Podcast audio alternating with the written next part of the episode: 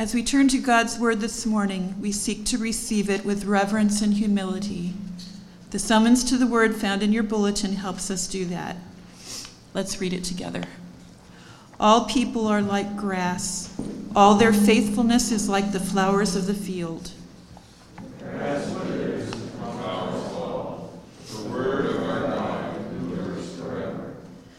This morning's scripture is taken from Ezra 1 and 2.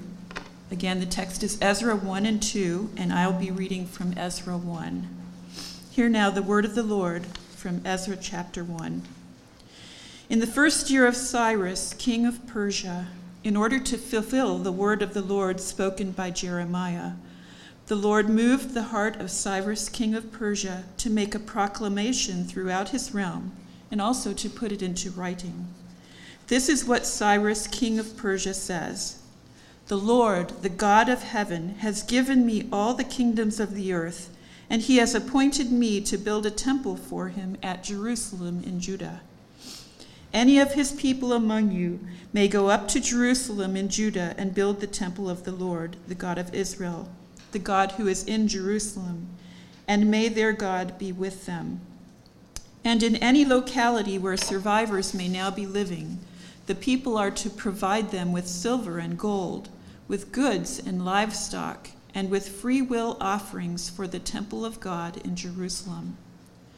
Then the family heads of Judah and Benjamin, and the priests and Levites, everyone whose heart God had moved, prepared to go up and build the house of the Lord in Jerusalem. All their neighbors assisted them with articles of silver and gold, with goods and livestock and with valuable gifts in addition to all the freewill offerings. Moreover, King Cyrus brought out the articles belonging to the temple of the Lord, which Nebuchadnezzar had carried away from Jerusalem and had placed in the temple of his God. Cyrus, king of Persia, had them brought by Mithredath the treasurer, who counted them out to Sheshbazzar the prince of Judah. This was the inventory gold dishes, 30 silver dishes 1000 silver pans 29 gold bowls 30 matching silver bowls 410 other articles 1000 in all there were 5400 articles of gold and of silver Sheshbazzar brought all these along with the exiles when they came up from Babylon to, Jer- to Jerusalem.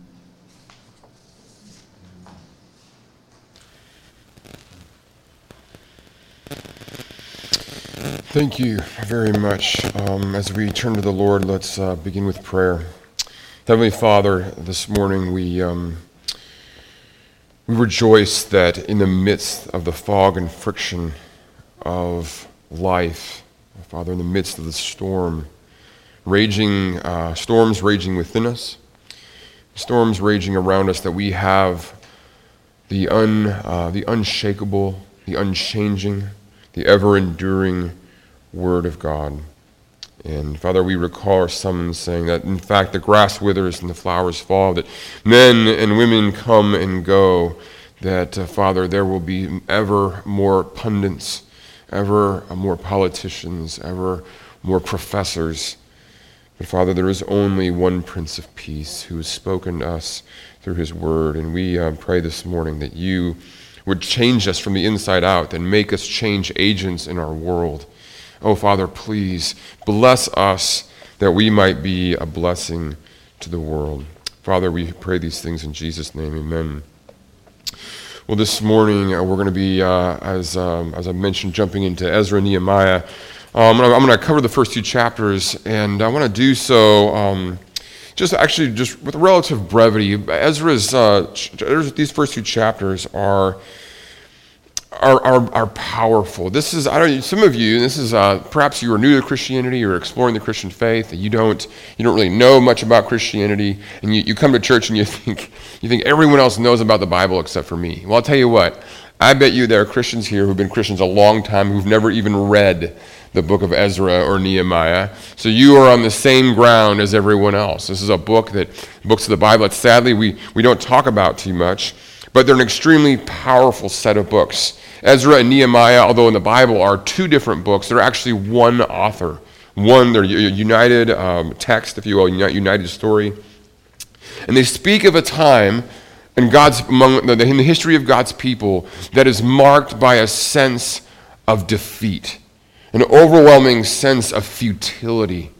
If you know the story of God's people, you know that, that what God does is bring his people out of the land of Egypt as slaves and then brings them from, uh, from uh, Egypt into the, to Mount Sinai, where he makes a covenant with them and establish him as their God and them as his people, and then brings them into the land of Canaan, the promised land. And it's there in the promised land that they, they, uh, they're able to, to conquer the land, to take it over over time for the most part. But then, as, uh, as uh, various difficulties rise, the sin within them rose. There were just simply generations after generations of infidelity and disobedience. And again and again, God's people failed, failed to become who God had called them to be. And according to Moses and according to the prophets, God spoke of a day that should they not repent, that in fact he would remove them from the land. And of course, that's exactly what happened. History shows, both in the Bible as well as in, uh, as in uh, the history uh, from other people groups, that that God's people were taken first, uh, the northern kingdom uh, under the Assyrians, and then the, the southern kingdom was taken and uh, brought into Babylon. And, and, overwhelmingly, all of the, influence, the influencers, those who were in charge, if you will, were removed from Jerusalem, removed from Judea, and taken to Babylon, where they were placed in exile and only the poorest of the poor were left to, to stay into the land. And the prophet Jeremiah, as, uh, as, as, uh, um, as was just read for us by Kathy, uh, the prophet Jeremiah said, who, who, who anticipated the exile, he said, Look, it's time, it's going to happen. God is finally going to do what he's threatened to do. And he sends God's people into exile and then says, But look, in 70 years, I will bring my people back. And so we see very powerful that the story of Ezra begins with a reminder of, of, of, this, of Jeremiah's prophecy that in truth God would bring people back. But what, what, what, what the, the persons who returned, the, few, the faithful few who returned, they returned to really what was rubble.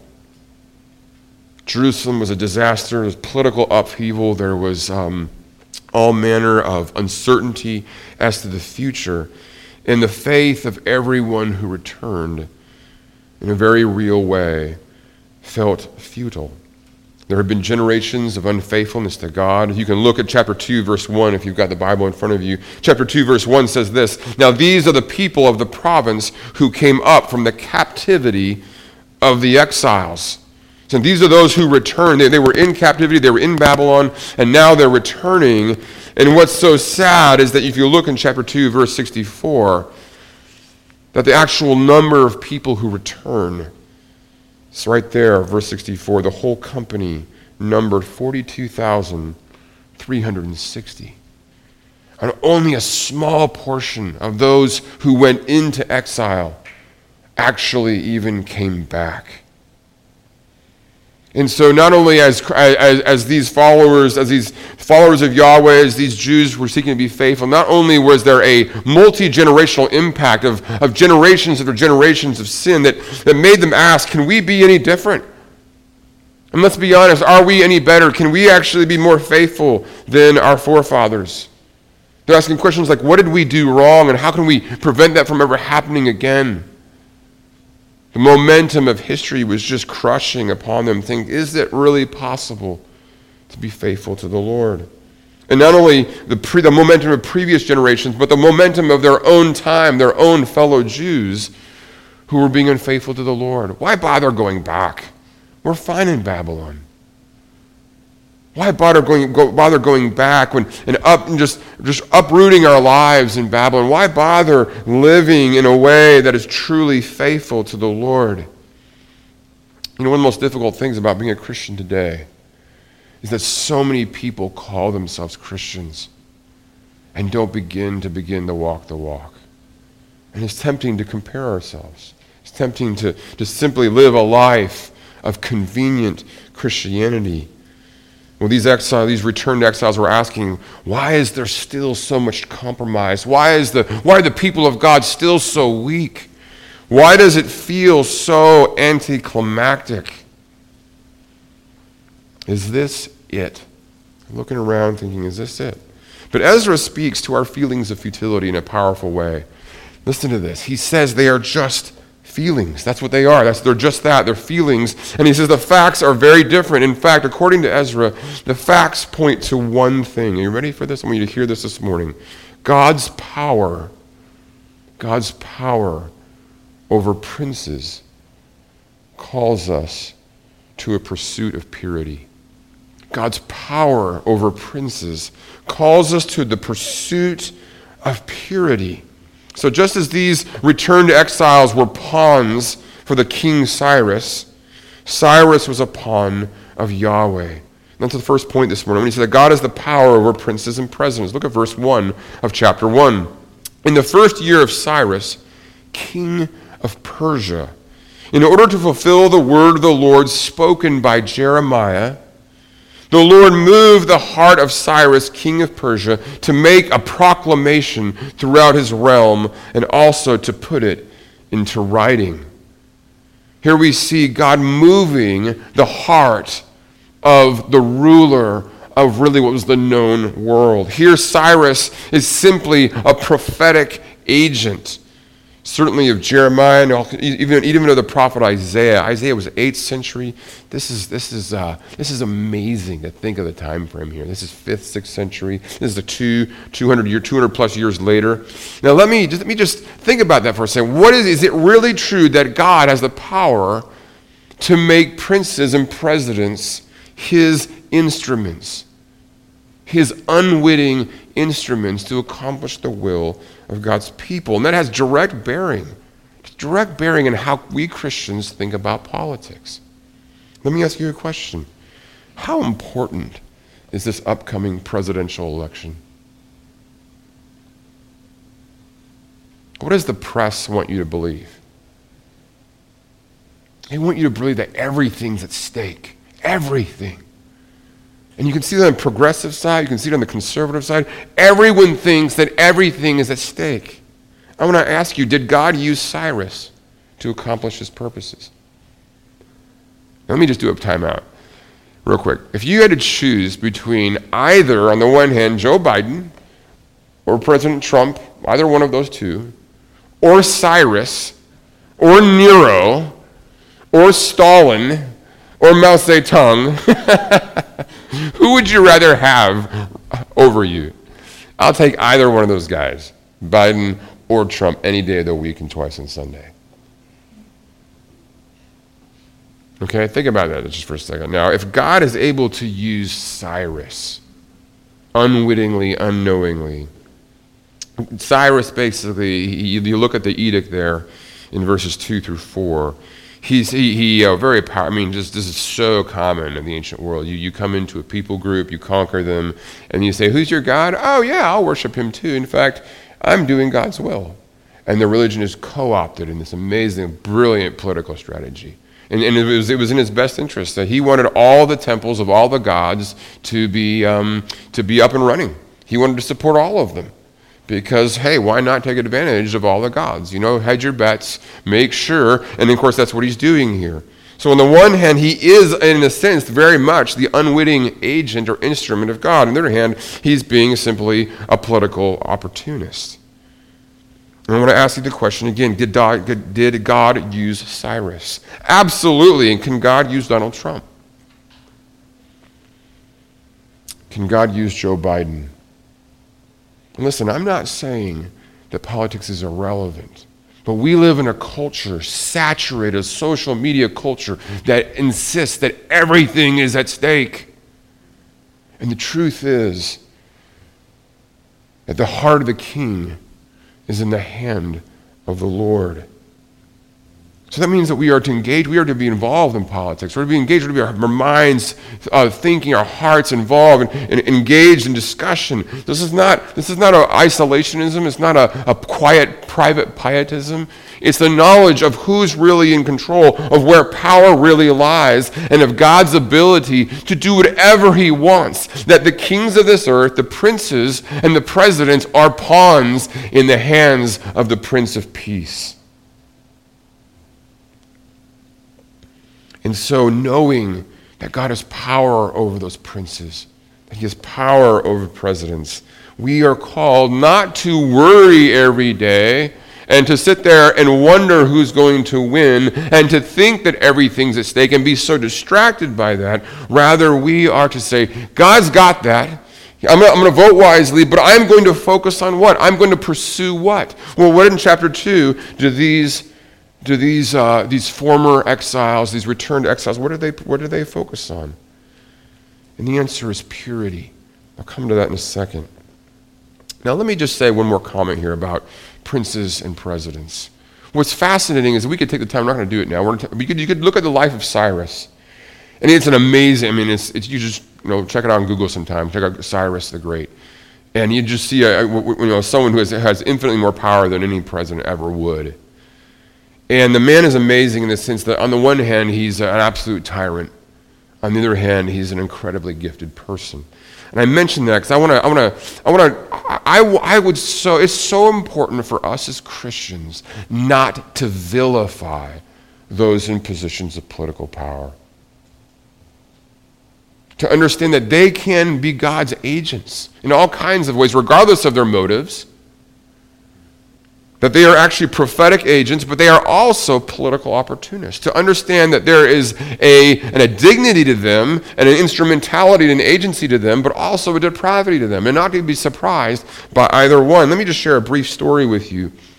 Um, this is told by uh, a man who's a, who, was a, who is a Nobel Prize winning psychologist. His name is Daniel Kahneman. Daniel Kahneman. And he describes a story from his childhood. He grew up Listen to this. He grew up in, uh, in Paris, and uh, he was born probably in the, I think around 1935 or so. And so when the Germans came into Paris and they occupied Paris, uh, he himself, Kahneman, he's, he's the son of, uh, of, of, Lithuanian Jews. And, uh, and then, for you, those of you who know your history a little bit, you know that Jews at that time were asked to, or were forced to wear a star, a Star of David, right, wherever they went. And, and, and, and uh, Kahneman recounts a story of when he was probably seven or eight. And he, he, let me read it to you. He tells it so well. He says this It must have been late 1941 or early 1942. The Jews were required to wear the Star of David and to obey a 6 p.m. curfew. I'd gone to play with a Christian friend and had stayed too late. I turned my brown sweater inside out. It's pretty smart, isn't it? I turned my brown sweater inside out to, uh, to walk the few blocks home. And as I was walking down an empty street, I saw a German soldier approaching. He was wearing the black uniform that I had been told to fear more than the others. The, the uniforms worn by specially recruited SS soldiers. As I came closer to him, trying to walk fast, I noticed that he was looking at me intently. Then he beckoned me over and picked me up and hugged me. I was terrified that he would notice the star inside my sweater. He was speaking to me with great emotion in German. When he put me down, he opened his wallet, showed me a picture of a boy, and gave me some money. I went home more certain than ever that my mother was right. People were endlessly complicated and interesting. Now, who's more villainized or who's regarded with more contempt and more disdain than the SS, right? I mean, the Nazi, the Nazi German soldiers. And yet, it's more complex than that. Yes, there is depravity. No one here is promoting anything like that. Eh, but, but if you actually get into understand your history, you know how complicated resistance was and what it would be like to be a husband and father in the German military. Oh my goodness. How complicated would that be? But here's this man who see clearly what happens. You can tell what happens, right? This, this man, he sees this, and he sees this, this young Jewish boy, ironically, and he clearly reminds him of his son. And he's moved with emotion. There's a dignity, there's a humanity there. And I mention that story because so often we can vilify our, our politicians. And again, do they make mistakes? Are, are they, uh, is there corruption? Of course there is. Duh. There's corruption in here. I'm not minimizing them, but there, there is a dignity to them as well. And here's Cyrus, this, this massive tyrant, despot, you know, do you know, and, and he's being used by God to get things done in a major ways, ways he doesn't even realize. So that he'll be long gone, his religion will be long gone, everything that he ever built is going to be long gone. And the truth, the truth of the scriptures, the purposes of God will stand firm forever. He doesn't even realize it. So I want to ask you in this time of Christians, one of the major points is for us to be able to say, hey, you know what? God has got this. He is in power. He is able to use, he's got the, the hand, the heart of the prince in his hand. I'm going to be mindful. I'm, I'm going to vote. I'm going to think about it. I'm going to wrestle. I'm going to find Christians who disagree with me, and we're going to talk, and we're going to be friends. I'm not going to vilify my opponents. I'm not going to vilify those who disagree with me. I'm going to recognize that God is in control. Let me just give you a quote here from C.S. Lewis uh, Screwtape Letters. Those of you are familiar with Screwtape Letters, is a book written by C.S. Lewis. And the whole notion of the book is that it's written by a senior demon writing to a junior demon about how to undermine the ways of God, how to get into the heart of a Christian and really mess things up. It speaks about spiritual warfare. And by the way, I will say there is a. Uh, there's a quote going around social media right now that is supposedly from Screwtape Letters. I don't know if you've seen it. It is not from Screwtape Letters. I mean, this is so typical social media. It's like this thing, hey, C.S. Lewis said this from Screwtape Letters, and has nothing and it was not written by C.S. Lewis. So anyway, but this was actually a quote really written by C.S. Lewis that I want to read to you from Screwtape Letters. Listen to this. This is the senior demon writing the junior demon, and he says, they, this is, this is a they, that is Christians, committed Christians, they will not apply themselves steadily to worldly advancement. You know, just always be thinking about how can they get ahead in the world. They will not commit themselves steadily to worldly advancement, to prudent connections, you know, making all the right connections with the right people. He says they will not apply themselves to, to, the, to the policy of safety first. In other words, these Christians are going to be kind of reckless. They're going to take risks. They're going to sacrifice. They're going to do things that maybe vocationally or personally are, are, are unwise or foolish. Listen to this. He says, so inveterate is their appetite for heaven, their love for heaven, that our best method as, you know, as, as the, the forces of darkness, our best method at this stage of attaching them to earth, making them think that earth is their, their place, our best method is to make them believe that earth can be turned into heaven at some future date by politics. How do you distract them? How do we get them? How do we just, uh, uh, sort of, um, how do we get them off what's really important? He says, oh, you make them believe that earth can be turned into heaven at some future date by politics or eugenics or science or psychology or whatnot. To use my own words, the evil one wants us to believe that you can use politics, that politics are a God that will get us back to the garden. Okay? And, and, and we're seeing this early chapter, we're seeing God use Cyrus, but not need Cyrus. Okay? So again, the fundamental idea is that his power over princes calls us to do what? Verse chapter chapter 2. In chapter 2 we see this listing of God's people of all those who returned, of those who are willing to make the sacrifice to go back and to actually re- begin to rebuild the sanctuary, to rebuild the temple of God, to devote themselves. And we see this exactly what Cyrus commands. He says in his decree, he says, Look, go back and rebuild. And, he, and, and Ezra lists the various implements and instruments and, and, and uh, the, the, the various parts of the temple that were used. And what's so important is to go back and worship, to go back and be pure, to go back and pursue a love for the Lord he, he calls us, again, his power over princes calls us not to sit there and be consumed with politics, but rather to be, to be pursuing of purity. And listen, this is not a purity that is private. It's not a purity that's simply just about me. It's not a withdrawal from the world. It's a purity that is not for privacy, but for peace, for the flourishing. Peace within but also peace around. Peace within us, but also peace around us. Listen, there is nothing more dangerous than a community of Christians. Let me say it this way there's nothing more dangerous politically than a group of Christians who are committed together to pursue holiness before the Lord. That will be a highly dangerous, highly effective political organization. The greatest movement in American history, the civil rights, the greatest, the greatest political movement in American history, the civil rights movement, was through and through a religious revival. Let me just conclude with this. Charles Murray, in his book Coming Apart, speaks of how our America is coming apart along the lines of class. He's saying that, that, that America is divided by zip codes.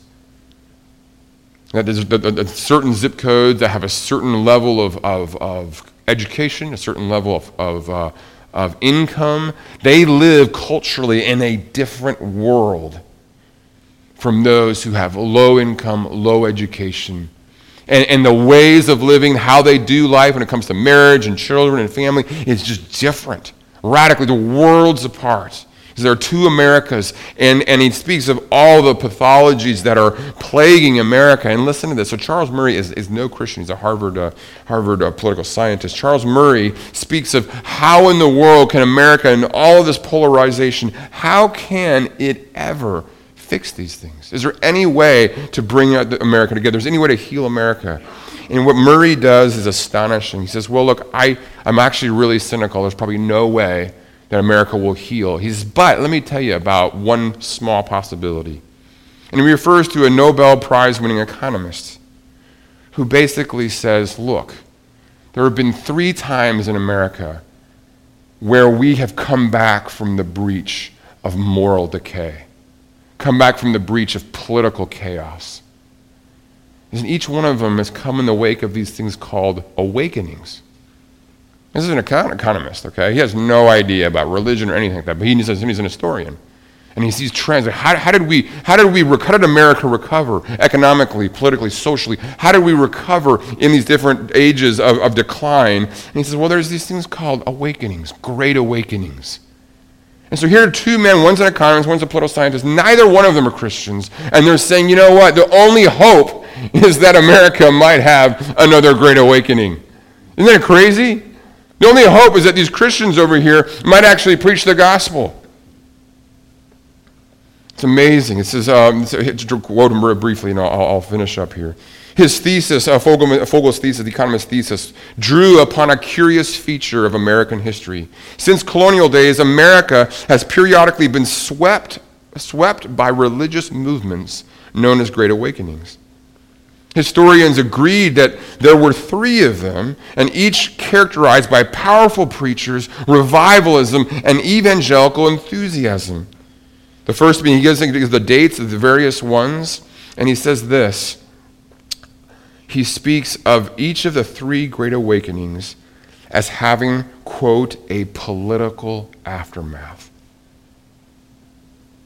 A phase in which the new ethics, that is, the, a, a, better way of living, a godlier way of living, a, a holier way of living, a way of purity, a phase in which the new ethics precipitates powerful political programs and movements. That's astonishing.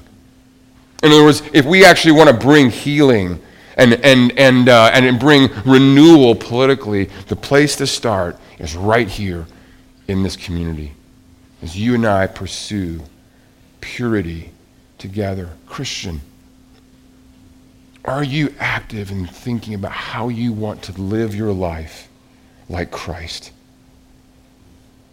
Are you looking honestly? Are you battling sin every day? Are you, are you seeking to simply say, look, not my will, but your will be done?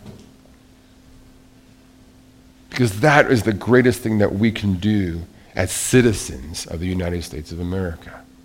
It's not just sit there on my Facebook and just post this article and that article and this article. This will show them. This meme will change the world. I mean, I sometimes look at, I sit there, I flip through my Facebook thing I feed, and I'm just like, oh, someone tell me about their life, or say something about their kids or something, because it's just all it is. It's just this political activism. And it's like, does this really do anything? Listen, let me close with this. Jesus changed the world by pursuing purity. The single most strategic thing that we can do in life is to obey, especially when all seems lost, when all seems futile. Let's pray together. Heavenly Father, Lord, how often my feelings on a daily basis simply overcome me.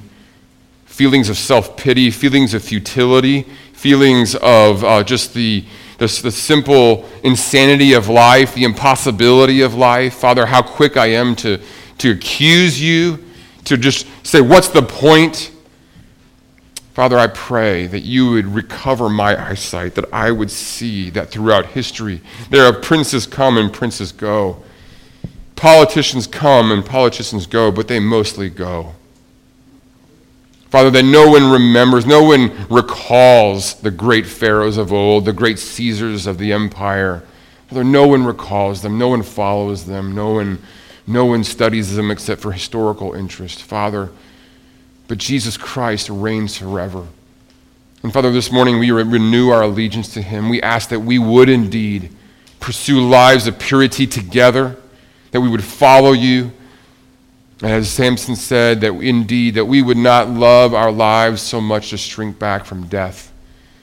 That we would triumph over the evil one through the, the power of your word and through the testimony of the saints, the blood, the blood of the Lamb, and through the testimony of your saints. Father, please change us that we might live lives of purity, that we might bring about peace in our nation and around the world. Father, hear these prayers. We pray them in Jesus' name. Amen.